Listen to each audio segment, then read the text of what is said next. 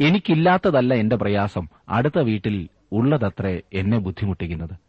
എന്നോടുകൂടെ ജോലി ചെയ്യുന്ന വ്യക്തിയോട് മേലുദ്യോഗസ്ഥർ എന്തെങ്കിലും സംസാരിച്ചാൽ ഓ പിന്നൊന്നും പറയണ്ട. ആകെ അസ്വസ്ഥത. നാം കാണുന്ന വഴക്കുകളിൽ ഭൂരിഭാഗവും ഈ അസൂയ എന്ന രോഗത്തിൽ നിന്നും ഉടലെടുക്കുന്നതല്ലേ? മറ്റുള്ളവർക്ക് ദോഷം വരുത്തുന്ന വിധത്തിൽ സംസാരിക്കുകയും ഇടപെടുകയും ചെയ്യുന്നത് അസൂയ എന്ന രോഗം കാരണമല്ലേ? പലരും രോഗത്തെ ചികിത്സിക്കാതെ രോഗലക്ഷണങ്ങളെ ചികിത്സിക്കുന്നു.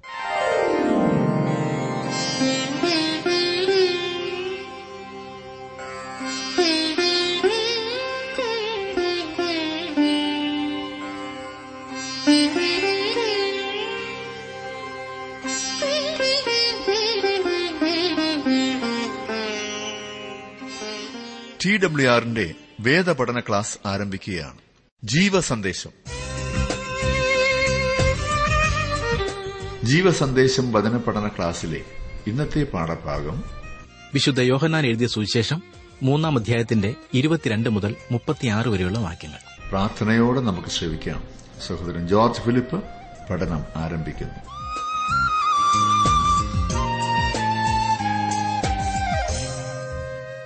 അസൂയ ഒരുതരം അടിമത്തമാകുന്നു.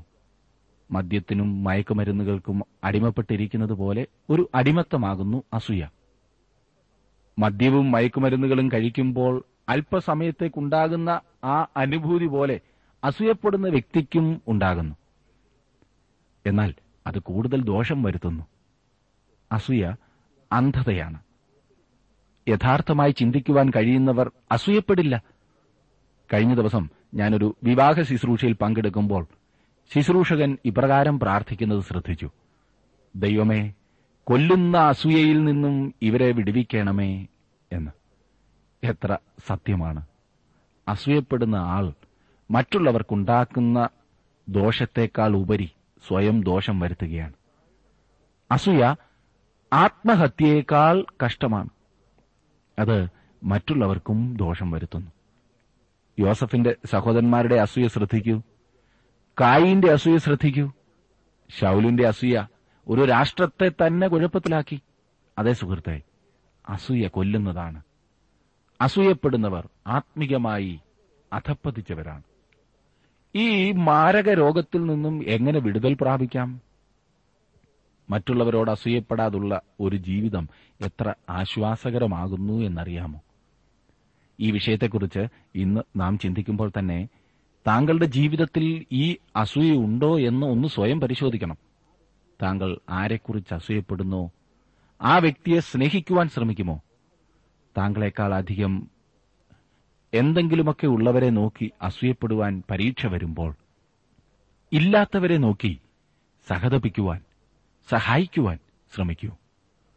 താങ്കൾക്ക് ആരോടൊക്കെയാണ് അസൂയ എന്ന് ഒന്ന് കുറിച്ചു വയ്ക്കുക എന്തുകൊണ്ട് അസൂയപ്പെടുന്നു എന്നും കൂടി കുറിക്കുക. എന്നിട്ട് ഇന്നത്തെ പരിപാടി താങ്കളുടെ ജീവിതത്തിൽ പ്രാവർത്തികമാക്കുവാൻ പ്രാർത്ഥനയോടുകൂടെ ശ്രദ്ധിക്കുക. അസൂയ ഉണ്ടാകാവുന്ന ഒരു സാഹചര്യത്തിൽ ഒരു ദൈവപൈതൽ ആ പരീക്ഷയെ എങ്ങനെയാണ് വിജയിച്ചത് എന്നത്രേ നമ്മുടെ ഇന്നത്തെ പ്രധാന വിഷയം. ഇത് നമുക്കെല്ലാം നല്ല ഒരു മാതൃകയാണ്. വിശുദ്ധ യോഹന്നാൻ എഴുതിയ സുവിശേഷം മൂന്നാം അധ്യായമാകുന്നുവല്ലോ കഴിഞ്ഞ ദിവസം നാം പഠിച്ചുകൊണ്ടിരുന്നത്. ഇനിയും ചില വാക്യങ്ങൾ കൂടി പഠിക്കുവാനുണ്ട്. വളരെ പ്രധാനപ്പെട്ട പല വാക്യങ്ങളും നാം പഠിച്ചു കഴിഞ്ഞു. പ്രത്യേകിച്ചും പ്രസിദ്ധമായ യോഹന്നാന്റെ സുവിശേഷം മൂന്നാം അധ്യായത്തിന്റെ പതിനാറാം വാക്യം. ഇന്നിനിയും മൂന്നാം അധ്യായത്തിന്റെ ഇരുപത്തിരണ്ട് മുതലുള്ള വാക്യങ്ങൾ നമുക്കൊന്ന് ശ്രദ്ധിക്കാം. ഇരുപത്തിരണ്ട് മുതൽ ഇരുപത്തിനാല് വരെയുള്ള വാക്യങ്ങൾ ഞാൻ ആദ്യം വായിക്കാം. അതിനുശേഷം യേശു ശിഷ്യന്മാരുമായി യഹൂദ്യദേശത്ത് വന്ന് അവരോടുകൂടെ സ്നാനം കഴിപ്പിച്ചുകൊണ്ടിരുന്നു യോഹന്നാനും ശലേമിന് അരികത്ത് ഐനോനിൽ സ്നാനം കഴിപ്പിച്ചുകൊണ്ടിരുന്നു അവിടെ വളരെ വെള്ളമുണ്ടായിരുന്നു. ആളുകൾ വന്ന് സ്നാനമേറ്റു. അന്ന് യോഹന്നാനെ തടവിലാക്കിയിരുന്നില്ല. ഈ സമയത്തും ദൈവരാജ്യം സമീപിച്ചിരിക്കുന്നു എന്ന് യോഹന്നാന് പ്രസംഗിക്കുവാൻ കഴിയുമായിരുന്നു. യേശുവും ശിഷ്യന്മാരുമായി എന്നിവിടെ പറഞ്ഞിരിക്കുന്നത് ഇതിനകം യേശുവിന് ലഭിച്ച ആറ് ശിഷ്യന്മാരെക്കുറിച്ചാണ്. രണ്ടാം അധ്യായത്തിന്റെ രണ്ടാം വാക്യത്തിലും പന്ത്രണ്ടാം വാക്യത്തിലും വിശുദ്ധ മത്തായുടെ സുവിശേഷം ഒൻപതാം അധ്യായത്തിന്റെ പത്താം വാക്യത്തിലും വിശുദ്ധ മർക്കോസിന്റെ സുവിശേഷം എട്ടാം അധ്യായത്തിന്റെ ഇരുപത്തിയേഴാം വാക്യത്തിലും യേശുവിന് ലഭിച്ച ഈ ആദ്യ ശിഷ്യന്മാരെ കുറിച്ച് പറഞ്ഞിരിക്കുന്നത് വ്യക്തമാണ്. ഇവിടെ സ്നാനം കഴിപ്പിച്ചുകൊണ്ടിരുന്നു എന്ന് വായിക്കുമ്പോൾ അത് കർത്താവാണ് നടത്തിയത് എന്ന് ചിന്തിക്കേണ്ടതില്ല. നാലാം അധ്യായം രണ്ടാം വാക്യത്തിൽ സ്നാനം നടത്തിയത് കർത്താവല്ല ശിഷ്യന്മാരാണെന്ന് വ്യക്തമായി പറഞ്ഞിട്ടുണ്ട്. യോഹന്നാൻ നടത്തിക്കൊണ്ടിരുന്ന സ്നാനം കർത്താവും നടത്തുന്നു. ഒരു കാര്യം പ്രത്യേകം ഓർക്കേണ്ടത് എന്തെന്നാൽ ഈ സ്നാനം ദൈവരാജ്യം സമീപമായിരിക്കുന്നു എന്നതിന്റെ ലക്ഷ്യമായി നടത്തിയതാണ്. മത്തായുടെ സുവിശേഷം നാലാം അധ്യായത്തിന് പതിനേഴാം വാക്യത്തിലും മർക്കോസിന്റെ സുവിശേഷം ഒന്നാം അധ്യായത്തിന്റെ പതിനാലും പതിനഞ്ചും വാക്യത്തിലും അത് വ്യക്തമാക്കുന്നുണ്ട്. ഇത് ക്രിസ്തീയ സ്നാനമല്ല. ക്രിസ്തീയ സ്നാനം ക്രിസ്തുവിന്റെ പുനരുദ്ധാനത്തിന് ശേഷമേ സ്ഥാപിക്കുന്നുള്ളൂ. വിശുദ്ധ മത്തായുടെ സുവിശേഷം ഇരുപത്തെട്ടാം അധ്യായത്തിന്റെ പത്തൊൻപതും ഇരുപതും വാക്യങ്ങളിൽ ആ സ്നാനത്തെക്കുറിച്ച് നാം വായിക്കുന്നു. മനസ്സിനൊരു രൂപാന്തരം വന്നു എന്നുള്ള ആന്തരിക പ്രവർത്തനത്തിന്റെ സാക്ഷ്യമായി അല്ലെങ്കിൽ പ്രതീകമായി വെള്ളത്തിൽ സ്നാനമെടുക്കുക എന്നത് ക്രിസ്തുവിന് മുൻപ് തന്നെ നിലവിലിരുന്ന ഒരു ആചാരമായിരുന്നു എന്ന് വ്യക്തമാണ്. യോഹന്നാനെ തടവിലാക്കിയിരുന്നില്ല എന്ന് മാത്രമേ സുവിശേഷകൻ ഇവിടെ പറയുന്നുള്ളൂ. യേശുവിന്റെ പരീക്ഷയ്ക്ക് ശേഷമാണ് യോഹന്നാൻ തടവിലായതെന്നും അതിനുള്ള കാരണങ്ങളും മറ്റു സുവിശേഷങ്ങളിൽ നിന്നും നമുക്ക് മനസ്സിലാക്കാവുന്നതത്രേ. ആദ്യത്തെ മൂന്ന് സുവിശേഷകന്മാർ യോഹന്നാനെ തടവിലാക്കിയ ശേഷമുള്ള യേശുവിന്റെ ഗലീല ശുശ്രൂഷ വിവരിക്കുമ്പോൾ. യോഹന്നാൻ അതായത് ഈ സുവിശേഷകൻ യഹൂദ്യയിലെ യേശുവിന്റെ ശുശ്രൂഷയാണ് വിവരിക്കുന്നത്. ഇരുപത്തിയഞ്ചും ഇരുപത്തിയാറും വാക്യങ്ങൾ നോക്കിക്കേ. യോഹന്നാന്റെ ശിഷ്യന്മാരിൽ ചിലർക്ക് ഒരു യഹൂദനുമായി ശുദ്ധീകരണത്തെക്കുറിച്ച് ഒരു വാദമുണ്ടായി. അവർ യോഹന്നാന്റെ അടുക്കൽ വന്ന് അവനോട് റബി യോർദാൻ അക്കരെ നിന്നോടുകൂടെ ഇരുന്നവൻ നീ സാക്ഷീകരിച്ചിട്ടുള്ളവൻ തന്നെ ഇതാ സ്നാനം കഴിപ്പിക്കുന്നു. എല്ലാവരും അവന്റെ അടുക്കൽ ചെല്ലുന്നു എന്ന് പറഞ്ഞു. ഇവിടെ ഇതാ രണ്ട് നേതാക്കന്മാർ. അണികൾക്ക് ആകെ പ്രശ്നം. ഇവിടെ ഒരു വാദത്തെക്കുറിച്ച് പറയുന്നു. ക്രിസ്തുവും യോഹന്നാനും ഒരേ സമയത്ത് സ്നാനം കഴിപ്പിച്ചുകൊണ്ടിരുന്നതാണ് ഈ വാദത്തിന് അടിസ്ഥാനം. യോഹന്നാൻ സാക്ഷ്യപ്പെടുത്തിയവനും സ്നാനപ്പെടുത്തിയവനുമായ യേശു സ്നാനം കഴിപ്പിക്കുന്നത് യോഹന്നാന്റെ ശുശ്രൂഷയെ കടന്നാക്രമിക്കുകയാണെന്ന് ഈ ശിഷ്യന്മാർക്ക് തോന്നി. തന്മൂലം യോഹന്നാന്റെ എതിരാളിയായി യേശുവിനെ അവർ കാണുവാൻ തുടങ്ങി. വളരെ ശ്രദ്ധേയമായ ഒരു പ്രസ്താവനയാണ് ഇരുപത്തിയാറാം വാക്യത്തിൽ നാം കാണുന്നത്. യോഹന്നാന്റെ ശിഷ്യന്മാർ അസൂയാലുക്കളായിരുന്നു എന്നത്രേ ഞാൻ ചിന്തിക്കുന്നത്. യേശുവിന്റെ പേര് യോഹന്നാൻ ഉപയോഗിക്കരുതെന്നത്രേ ഈ ശിഷ്യന്മാർ യോഹന്നാനെ ഗുണദോഷിക്കുന്നത്. യോഹന്നാൻ ഇത്രയും പബ്ലിസിറ്റി യേശുവിന് കൊടുത്തതാണ് ആകെ കുഴപ്പമായത്. അവനങ്ങ് വളർന്നു പോകുകയാണ് യോഹന്നാൻ ആരംഭത്തിൽ യേശുവിനെക്കുറിച്ച് സാക്ഷ്യം പറയരുതായിരുന്നു എന്നത്രേ ശിഷ്യന്മാരുടെ അഭിപ്രായം. ഗുരു അങ്ങ് കാണിച്ചത് ആകെ മണ്ടത്തരമായിപ്പോയി അന്ന് അങ്ങനെ പറഞ്ഞു എന്നാൽ ഇന്നിതാ എല്ലാവരും യേശുവിന്റെ അടുക്കിലേക്ക് പോകുന്നത്രേ. അവർ അസൂയപ്പെടുകയും യോഹന്നാന് തന്റെ അനുഗാമികളെയെല്ലാം നഷ്ടമായി പോകും എന്ന് അവർ ഭയപ്പെടുകയും ചെയ്തു. ആകെ ഒരു സുരക്ഷിതത്വമില്ലായ്മ. യോഹന്നാന്റെ ചെലവിൽ യേശുവിന്റെ കീർത്തി വ്യാപിക്കുന്നത് അവർക്ക് അസഹ്യമായിരുന്നു. ഈ ചിന്ത വളരെ ജഡീകമാണ് ഇന്ന് സഭകളിലും ക്രിസ്തീയ സംഘടനകളിലും ഐക്യതയില്ലാത്തതിന്റെ കാരണം ഈ കീർത്തിക്കുള്ള പിടിയാണ്. ഇതൊരിക്കലും ദൈവികമല്ല. ശുശ്രൂഷയേക്കാൾ അധികം ശ്രദ്ധ എങ്ങനെ കൂടുതൽ ആളുകളെ പിൻപിൽ നിരത്താമെന്നുള്ളതാണ് അതിന് ആരുടെ കുതികാൽ വെട്ടുവാനും മടിക്കില്ല. ഇത് പൈശാചികമാണ്. ക്രിസ്തീയ വേലക്കാരുടെ ഇടയിലെ അസൂയ എല്ലാ കാലത്തും നമുക്ക് കാണുവാൻ സാധിക്കുന്നുണ്ട്. അതുകൊണ്ട് ദൈവനാമം ദുഷിക്കപ്പെടുന്നു. മെയ് മാസമായാൽ സഭാ ശുശ്രൂഷകന്മാരുടെ സ്ഥലമാറ്റത്തിന്റെ സമയമാണല്ലോ. ഒരു സ്ഥലത്തു നിന്നും പോകുന്ന ആൾ ആ സ്ഥലത്തേക്ക് വരുവാൻ പോകുന്ന ആളെക്കുറിച്ച് നല്ലത് പറയാറുണ്ടോ? അതുപോലെ തന്നെ പുതുതായി വരുന്ന ആൾ പോയ ആളിനെക്കുറിച്ച് നല്ലത് പറയാതെ പോയ ശുശ്രൂഷകന് എതിര് നിന്ന പാർട്ടിയോട് ചേരുകയല്ലേ പതിവ്? ഇതാണ് സഭയിലെ രാഷ്ട്രീയം. ഇതിന്റെ കാരണം അസൂയ. പൈശാചികമായ അസൂയ. അസൂയ അന്ധതയാണെന്ന് ഞാൻ പറഞ്ഞതിന്റെ കാരണം ഇതത്രേ. അസൂയ നിറഞ്ഞൊരു വ്യക്തിക്ക് ദൈവവേലയിലായിരിക്കുവാൻ ഒരു അവകാശവുമില്ല. ആരാണ് വലുതെന്നുള്ളതിനേക്കാൾ വലുതാണ് എന്റെ ഉത്തരവാദിത്തം. ശുശ്രൂഷയിലായിരിക്കുന്ന എന്റെ പ്രിയ സുഹൃത്തെ മറ്റുള്ള ശുശ്രൂഷകരെ ഉയർത്തിക്കാണിക്കുവാൻ താങ്കൾക്ക് സാധിക്കുന്നുണ്ടോ? മറ്റുള്ളവരുടെ ശുശ്രൂഷയെ പ്രോത്സാഹിപ്പിക്കുവാൻ താങ്കൾക്ക് കഴിയുന്നുണ്ടോ? പ്രത്യേകിച്ചും എന്നേക്കാൾ പ്രായം കുറഞ്ഞവരുടെ ശുശ്രൂഷയെ. പലരും പറയുന്നു കേട്ടിട്ടുണ്ട് അവൻ എന്നാ ആളായതെന്ന് എനിക്കറിയില്ലേ? എന്റെ പുറകെ നടന്നവൻ പഠിച്ചതല്ലേ ഉള്ളൂ. മറ്റുള്ളവരെ അംഗീകരിക്കുവാൻ സാധിക്കാത്തതാണ് നമ്മുടെ ഇന്നത്തെ പരാജയം. മറ്റുള്ളവരുടെ കഴിവുകൾ കണ്ട് അവരുടെ ഉയർച്ച കണ്ട് നാം ദൈവത്തെ മഹത്വപ്പെടുത്തുന്നവരായിരിക്കണം. വേറൊരാളോട് അസൂയ തോന്നുമ്പോൾ അവരെ ഓർത്ത് ദൈവത്തെ സ്തുതിക്കുവാൻ പ്രത്യേകം ഓർക്കണം. അവരെ പ്രോത്സാഹിപ്പിക്കുവാൻ വേണ്ടതെല്ലാം ചെയ്യണം. കത്തെഴുതിയോ നേരിൽ കണ്ടോ അവരെ നാം പ്രശംസിക്കണം. അഭിനന്ദിക്കണം. അങ്ങനെ ചെയ്യുമ്പോൾ താങ്കൾ അസൂയ എന്ന ആ മഹാരോഗത്തിൽ നിന്നും വിടുതൽ പ്രാപിക്കുകയും ദൈവനാമ മഹത്വത്തിനായി പ്രയോജനപ്പെടുകയും ചെയ്യും. ഭർണബാസ് ഇതിന്റെ ഒരു നല്ല ഉദാഹരണമാകുന്നു. അപ്പോസ്തല പ്രവൃത്തികളുടെ പുസ്തകം പതിനൊന്നാം അധ്യായത്തിന്റെ പത്തൊൻപത് മുതലുള്ള വാക്യങ്ങളിൽ നാം വായിക്കുന്നത് പീഡനം മൂലം ചിതറിപ്പോയവർ അന്ത്യോക്കിയിലും പരിസര പ്രദേശങ്ങളിലും പ്രവർത്തിച്ച് വലിയ ഒരു കൂട്ടം വിശ്വസിച്ച് കർത്താവിംഗിലേക്ക് തിരിഞ്ഞു എന്നത്രേ. ഇതിന്റെ യഥാർത്ഥ സ്ഥിതി അറിയുവാൻ യെരുശലേമിൽ നിന്നും ബർണബാസിനെ അപ്പോസ്തോലന്മാർ അന്ത്യോക്കിയിലേക്ക് അയച്ചു. അവിടെ ചെന്ന ബർണബാസ് ദൈവകൃപ കണ്ട് സന്തോഷിച്ചു എന്നത്രേ നാം വായിക്കുന്നത്. ഇന്ന് അനേകരും വേറൊരാളുടെ പ്രവർത്തനത്തിലുണ്ടായ ദൈവകൃപ കണ്ട് അസൂയപ്പെടുകയാണ് സന്തോഷിക്കുകയല്ല. മറ്റുള്ളവരെ പ്രോത്സാഹിപ്പിക്കുന്ന ശുശ്രൂഷയായിരുന്നു ഭരണബാസിന്റേത് കാരണം അവൻ ഒരു ദൈവപൈതലായിരുന്നു. അവൻ നല്ല മനുഷ്യനും പരിശുദ്ധാത്മാവിനാലും വിശ്വാസത്താലും നിറഞ്ഞവനുമായിരുന്നു എന്നത്രേ ദൈവവചനം പറയുന്നത്. ഇത് ദൈവിക ശുശ്രൂഷയിൽ മാത്രമല്ല നമ്മുടെ ഭവനങ്ങളിലും പ്രവർത്തന രംഗങ്ങളിലും വ്യക്തിപരമായ ജീവിതത്തിലും മറ്റുള്ളവരുമായുള്ള ഇടപാടുകളിലുമെല്ലാം അനുഷ്ഠിക്കേണ്ട കാര്യമാകുന്നു.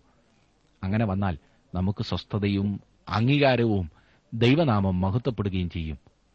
യോഹന്നാൻ സ്നാപകന്റെ പ്രതികരണം തന്നെ അത് വ്യക്തമാക്കുന്നുണ്ടല്ലോ. അവനിൽ അസൂയയ്ക്ക് യാതൊരു സ്ഥാനവുമില്ലായിരുന്നു. അവന്റെ മറുപടി എത്ര മഹാമനസ്കതയോടുകൂടിയതായിരുന്നു എന്ന് നോക്കുക. ഇരുപത്തിയേഴ് മുതലുള്ള വാക്യങ്ങൾ ഞാൻ വായിക്കട്ടെ. മുപ്പത് വരെയുള്ള വാക്യങ്ങൾ ശ്രദ്ധിച്ചാട്ടെ. അതിന് യോഹന്നാൻ സ്വർഗത്തിൽ നിന്ന് കൊടുത്തിട്ടല്ലാതെ മനുഷ്യന് ഒന്നും ലഭിപ്പാൻ കഴിയുകയില്ല. ഞാൻ ക്രിസ്തുവല്ല. അവന് മുൻപായി അയക്കപ്പെട്ടവനത്രേ എന്ന് ഞാൻ പറഞ്ഞതിന് നിങ്ങൾ തന്നെ എനിക്ക് സാക്ഷികളാകുന്നു. മണവാട്ടിയുള്ളവൻ മണവാളനാകുന്നു. മണവാളന്റെ സ്നേഹിതനോ നിന്ന് മണവാളന്റെ സ്വരം കേട്ടിട്ട് അത്യന്തം സന്തോഷിക്കുന്നു. ഈ എന്റെ സന്തോഷം പൂർത്തിയായിരിക്കുന്നു. അവൻ വളരേണം. ഞാനോ കുറയണം എന്നുത്തരം പറഞ്ഞു. അതിഗംഭീരമായൊരു പ്രസ്താവനയല്ലേ നാം ഇപ്പോൾ വായിച്ചത്. യോഹന്നാൻ വെളിപ്പാടിന്റെ തത്വം വെളിപ്പെടുത്തുന്നു. തന്റെ ശിഷ്യന്മാർ പരാതിയായി കൊണ്ടുവന്ന വിഷയം തന്റെ ദൃഷ്ടിയിൽ സന്തോഷത്തിന് വിഷയമായി.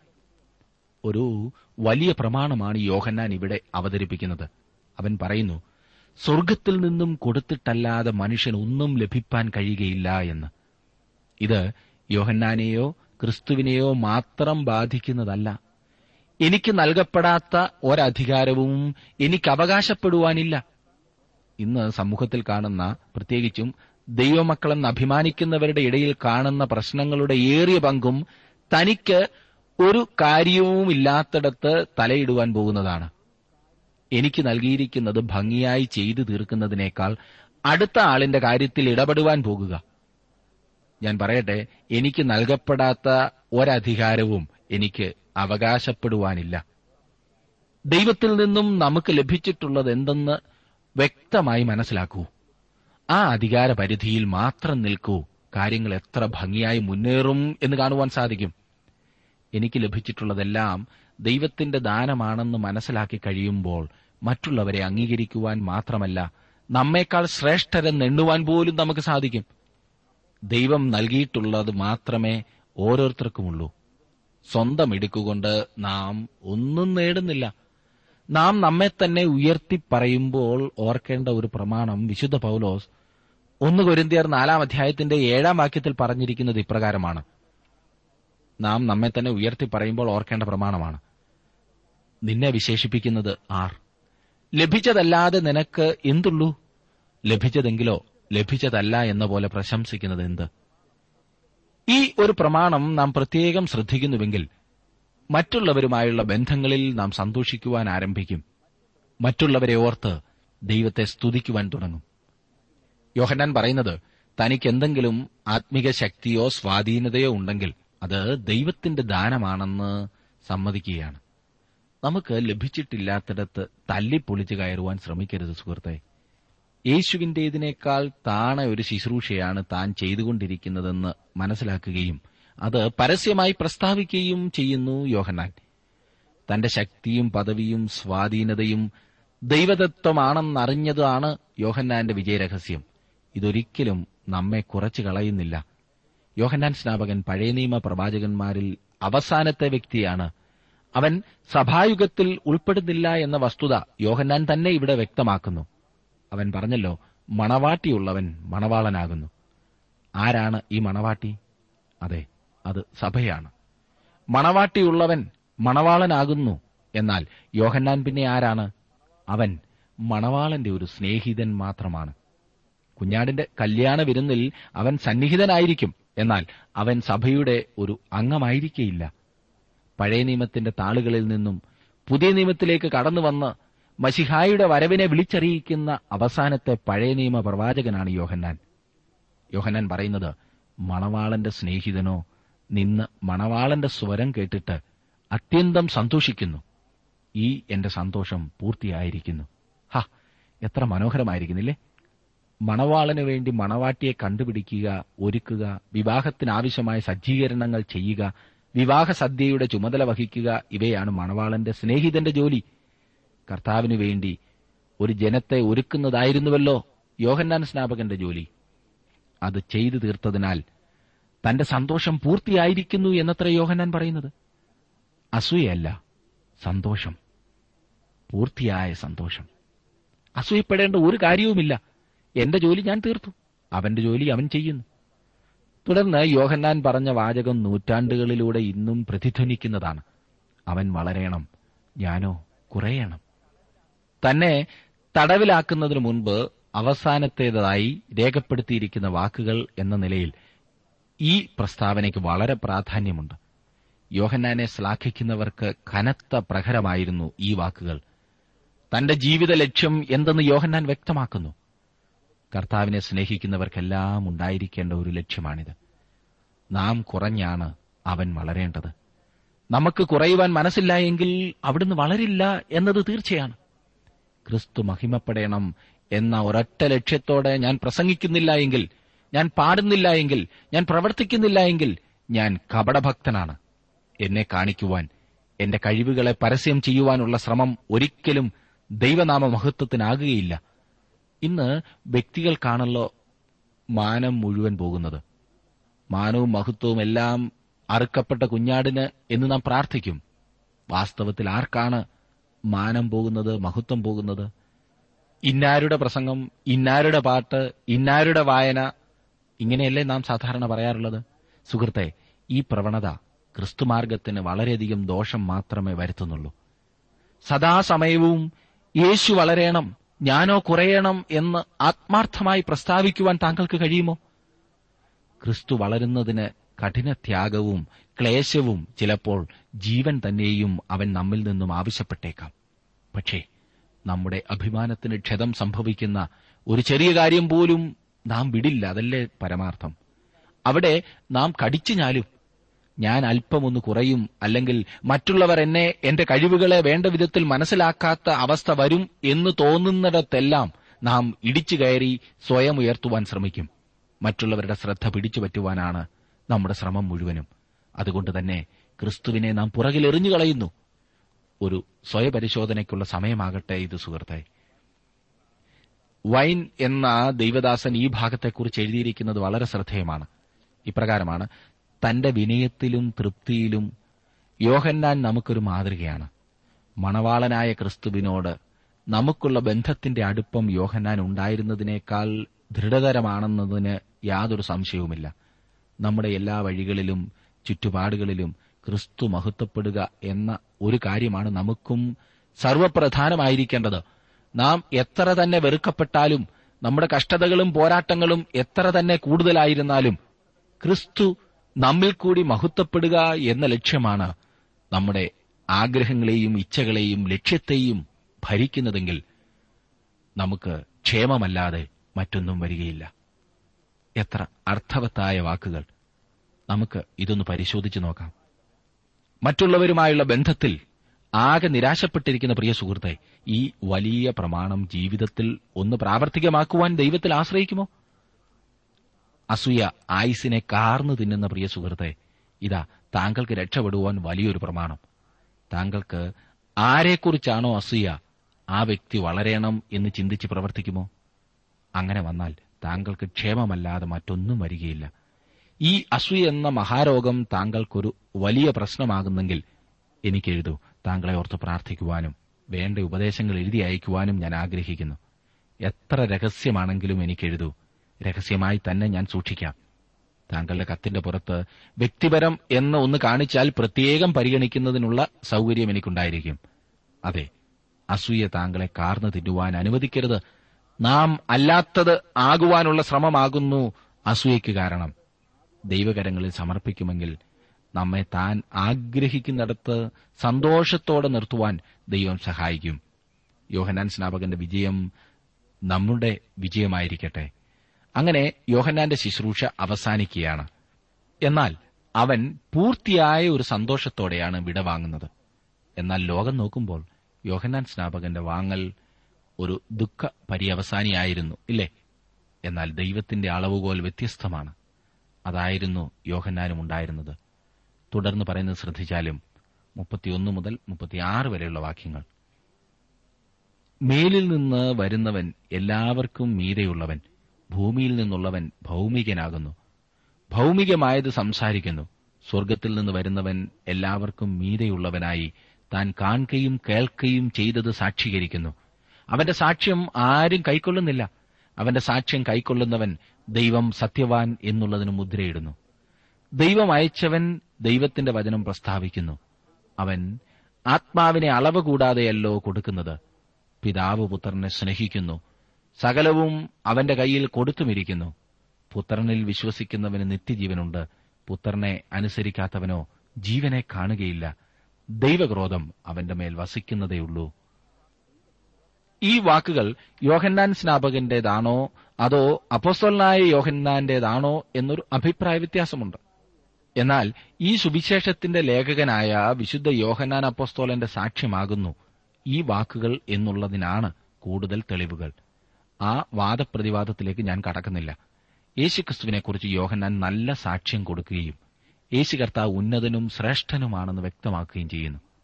എത്ര അതിമഹത്തായ പ്രസ്താവനകൾ ഈ ഭാഗത്തുണ്ടെന്ന് ശ്രദ്ധിച്ചാലും യേശുക്രിസ്തുവാണ് മേലിൽ നിന്ന് വരുന്നവൻ.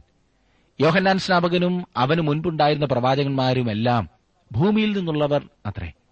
യേശുക്രിസ്തു മേലിൽ നിന്ന് വന്നവൻ എന്നല്ല വരുന്നവൻ എന്നത്രേ പറഞ്ഞിരിക്കുന്നത്. ഹേ അതെങ്ങനെയാണ് യോജിക്കുന്നത്? അവൻ വന്നു കഴിഞ്ഞില്ലേ? അതെ ക്രിസ്തുവിന്റെ ശുശ്രൂഷ ഭൂതകാലമോ വർത്തമാനകാലമോ ഭാവി കാലമോ അല്ല നിത്യവർത്തമാനകാലമായിട്ടാണ് പരിഗണിക്കുന്നത്. അവിടുന്ന് ദൈവമാകുന്നു എന്നുള്ളതിന്റെ വ്യക്തമായ പ്രസ്താവനകളാണ് ഈ വാക്യങ്ങളിൽ നാം കാണുന്നത്. ക്രിസ്തു പരമാധികാരിയാണ്. ദൈവം തന്റെ വെളിപ്പാടിന്റെ ഒരു ഭാഗം മാത്രം ഏൽപ്പിച്ചു എന്നല്ല സകലവും ഏൽപ്പിച്ചു എന്നാണ് മുപ്പത്തിയഞ്ചാം വാക്യം പറയുന്നത്. ഇതിന് ഒരു പരിമിതിയുമില്ല. പുത്രനിൽ വിശ്വസിക്കുന്നവന് നിത്യജീവൻ ഉണ്ടെന്ന് പറഞ്ഞിരിക്കുന്നത് ശ്രദ്ധേയമാണ്. ഓരോരുത്തരുടെയും യഥാർത്ഥ ക്ഷേമം പുത്രനോടുള്ള ബന്ധത്തിലാണ് സ്ഥിതി ചെയ്യുന്നത്. ആ പുത്രനെ അറിഞ്ഞു വിശ്വസിക്കുന്നതിനാണ് നിത്യജീവൻ എന്ന് പറയുന്നത്.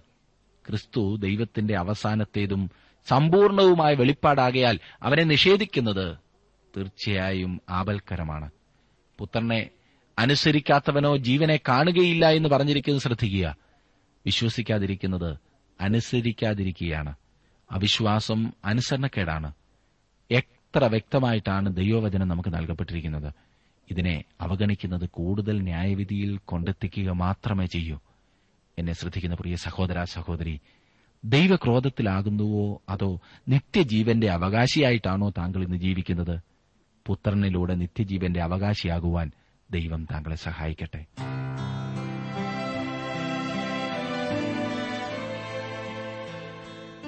ഇന്നത്തെ ജീവസന്ദേശ പഠന ക്ലാസ്സിലൂടെ ഞങ്ങളെ ശ്രദ്ധിച്ച എല്ലാ പ്രിയ ശ്രോതാക്കളോടുമുള്ള നന്ദിയെ അറിയിക്കട്ടെ.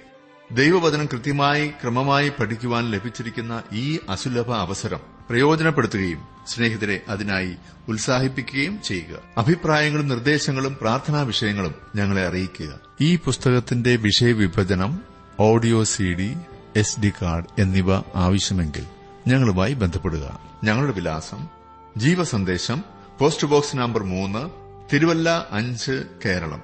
Phone zero four six nine two seven zero zero two eight four. Mobile nine four four seven seven six seven three seven eight. ഞങ്ങളുടെ email address Malayalam T T B at radio eight eight two dot com. വെബ്സൈറ്റിലും ഞങ്ങളുടെ programme ലഭിക്കുന്നതാണ്. ഞങ്ങളുടെ website W W W dot radio eight eight two dot com